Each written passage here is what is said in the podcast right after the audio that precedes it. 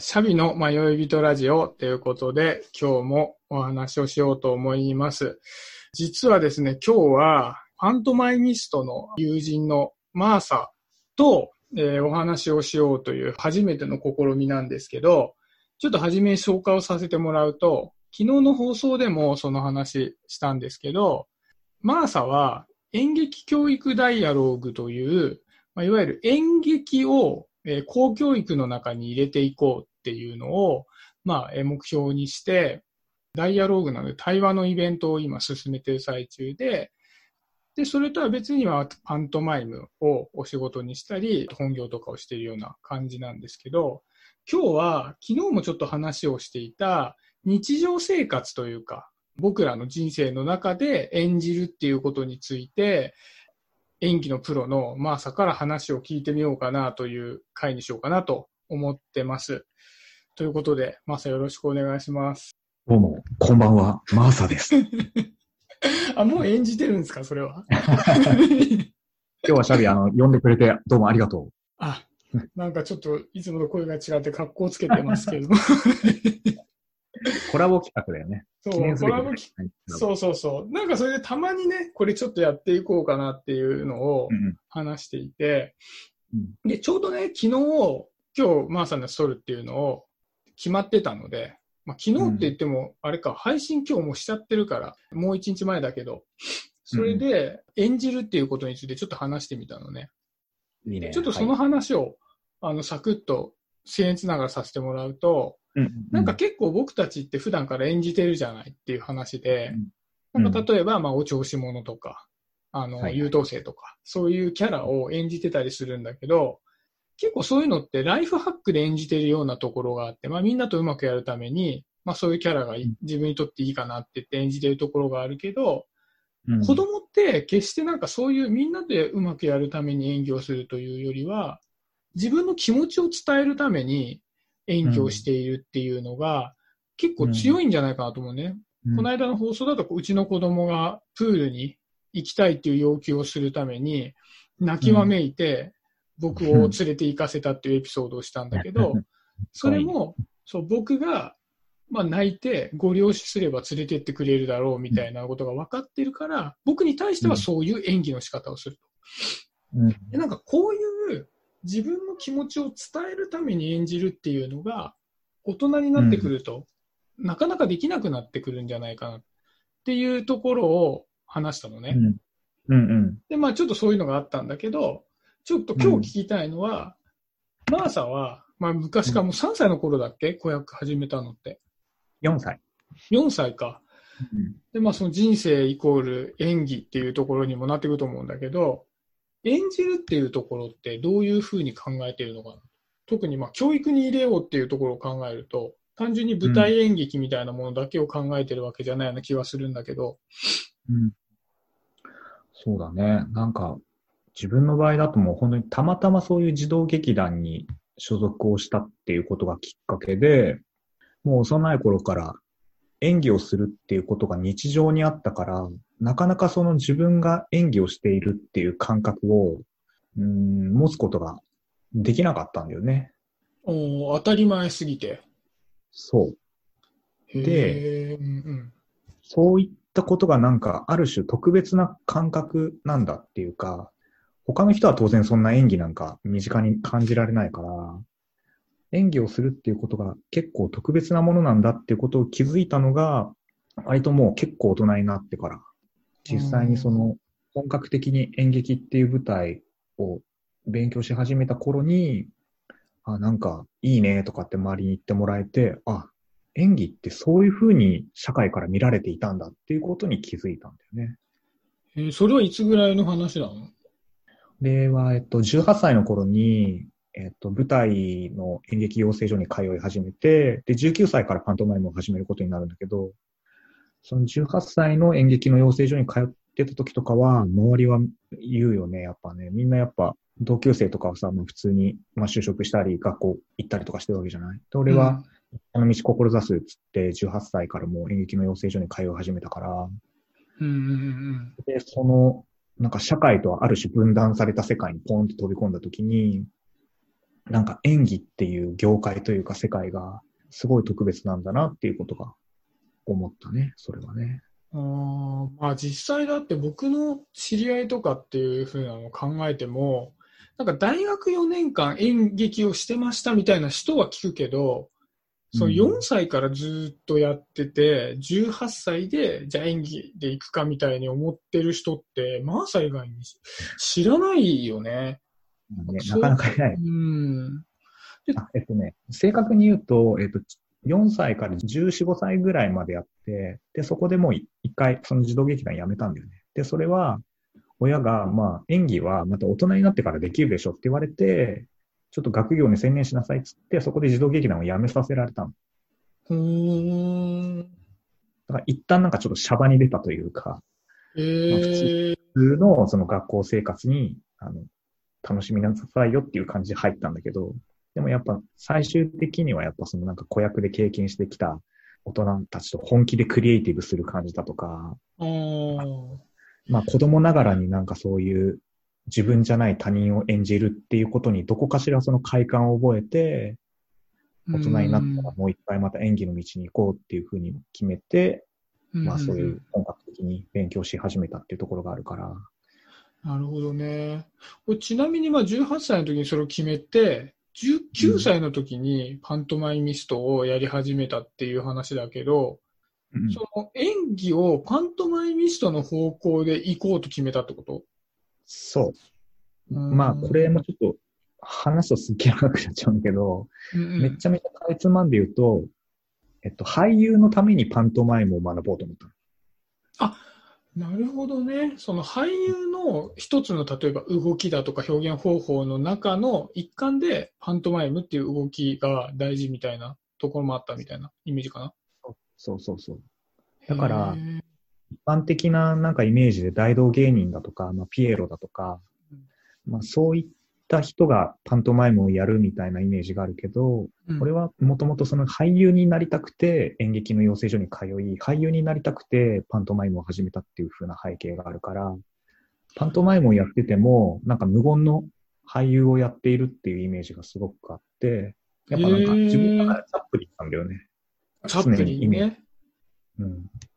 まあ、確かに、こう、素人目にはチャップリンの動きっていうのはちょっとこう、パントマイムというか、ああいう動きにもちょっと近いよね。体だけで全部表現しなきゃいけないっていうことで言うと。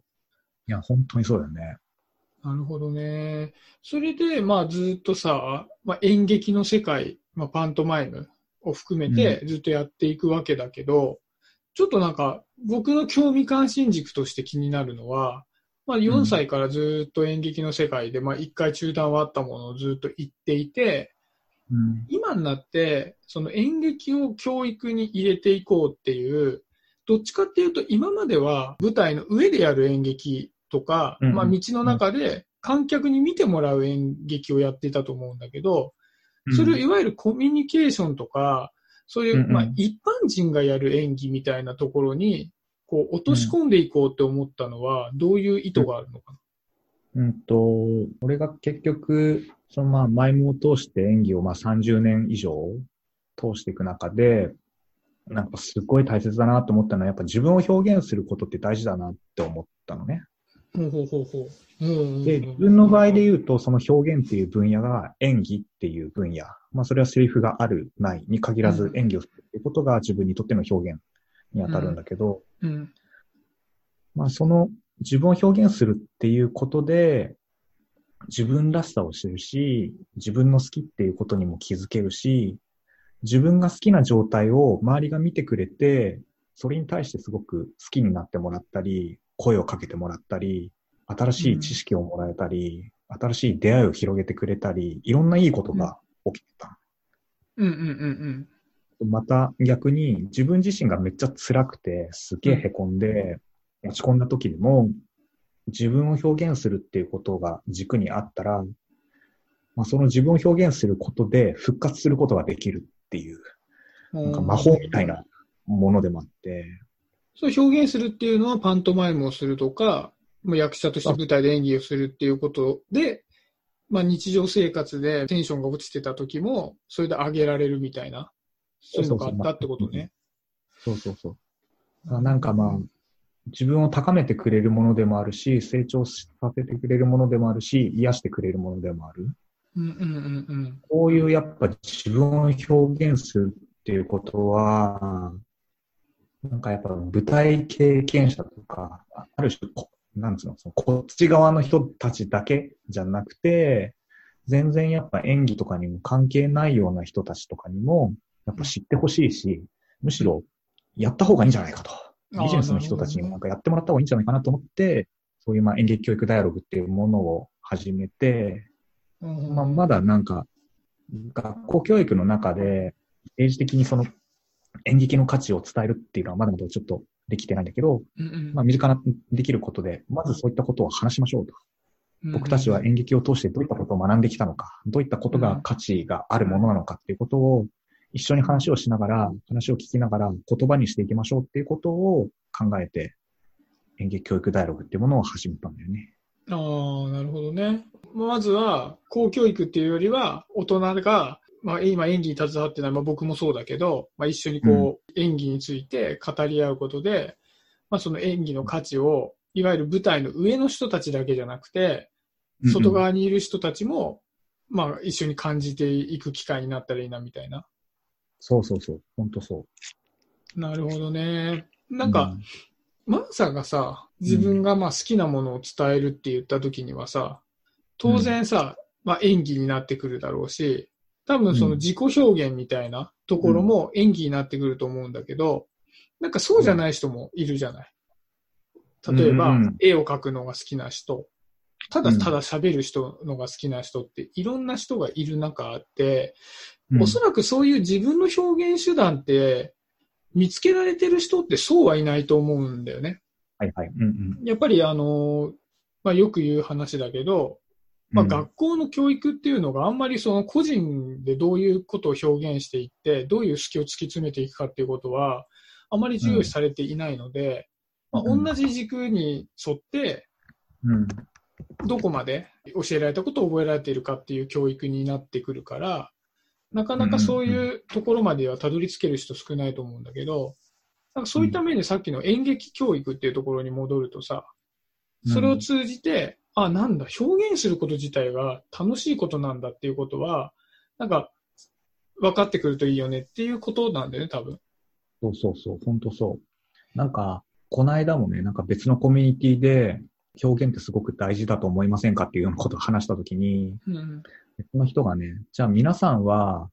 自分を表現できるような何かもありますかっていうふうに質問してくれたの。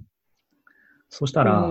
まあ当然他の人たちはさ、普通のビジネスマンとか、まあ主婦の方々だから、そういう、なんていうの、絵を描くとか歌を歌うとか、まあ、それこそ演劇をするっていうことは、ほとんど経験がない。うん。だからみんな、うん、ないなぁ、うん、とかっていうふうに言ってたのね。まあそうだろうね。うん、で、俺そこですごく思ったのは、そういうなんか、いわゆるそのエンターテインメントなものだけが表現だけではなくて、普通にやっぱ自分が思っていることをお話しするとか、うんうん、なんだろう、ファッションとかもそうだろうし、あと、まあ、まあ、メイクとかもそうだろうし、うん、なんだね。あと、持ち物のなんか好みとか、うん、なんか買う、買う自転車のなんかセンスとか、うんうんうん。そういったものも、やっぱりこう自分を表現しているものの一つになるわけじゃない。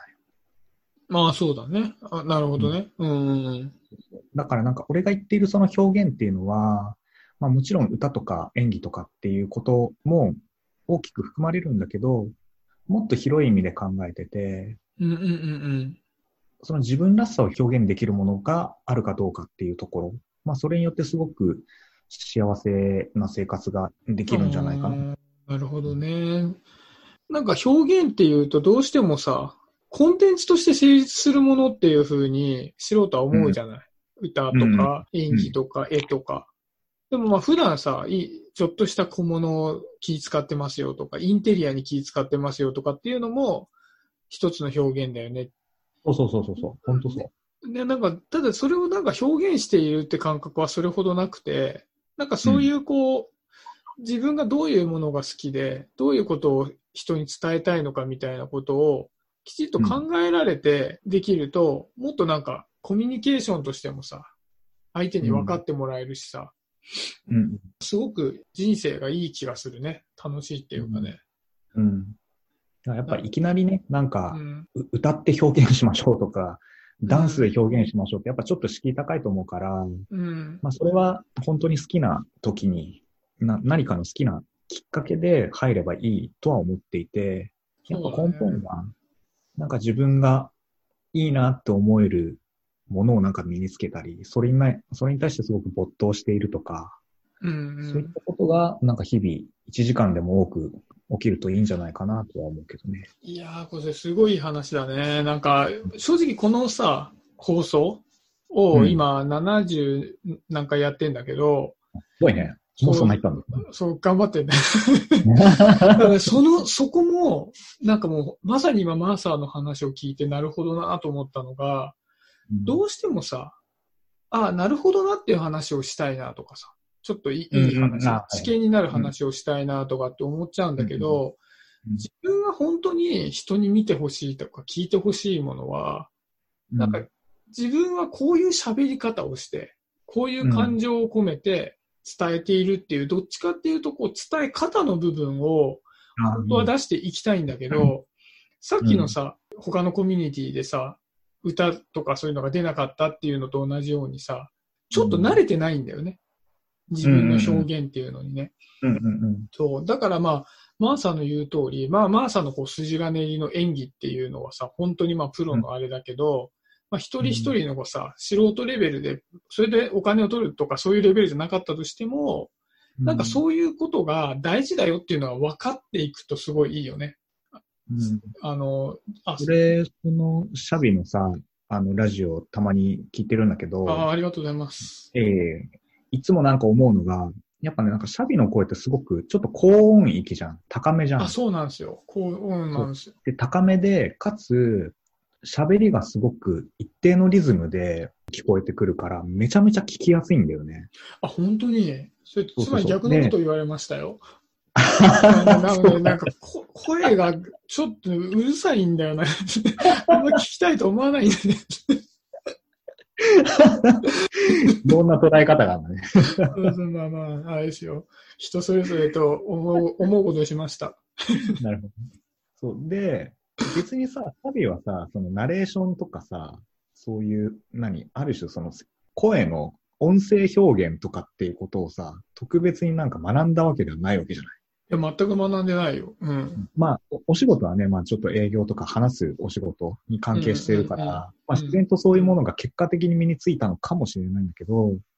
そうした背景を知らなくても、単純にその、シャビの喋り方だとか、喋っている音域っていうものを聞いたときに、なんか単純に、あ、聞きやすいなって思って、それがなんかすごく喋らしさを表現しているんだろうなっていうふうにすごく思ってたの。おー、本当に。そうそうそうそう。えー、だから、それってつまり、さっきの話とちょっと通じるんだけど、ナレーターを表現していますとか、声優をやってますとかではなくて、単純にその人の個性っていうか、らしさっていうものが出ていれば、表現をしているっていうことにつながってくるから、なんか俺は、あのシャビのそのラジオ自体がもうコンテンツ、シャビの表現コンテンツになっているんだろうなっていうふうに思って聞いてた。いやありがたい。それはすごいありがたいわ。うん。なんかそういうふうに言ってもらえたっていうことを、こうちょっと糧にして、あ、じゃあそこからちょっとより、なんか、立った表現方法みたいなものが見つけられると、いいよねっていうことですよね。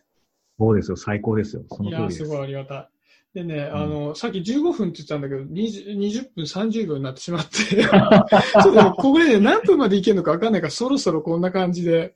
そうだね。いや、すごいいい話だった、でも。楽しかったです。ありがとうございます。いや、ありがとうございます。まあ、そういうところで、ちょっと今日は一回締めさせていただこうと思います。シャビの迷い人ラジオでした。今日もありがとうございます。じゃあ、バイバイ。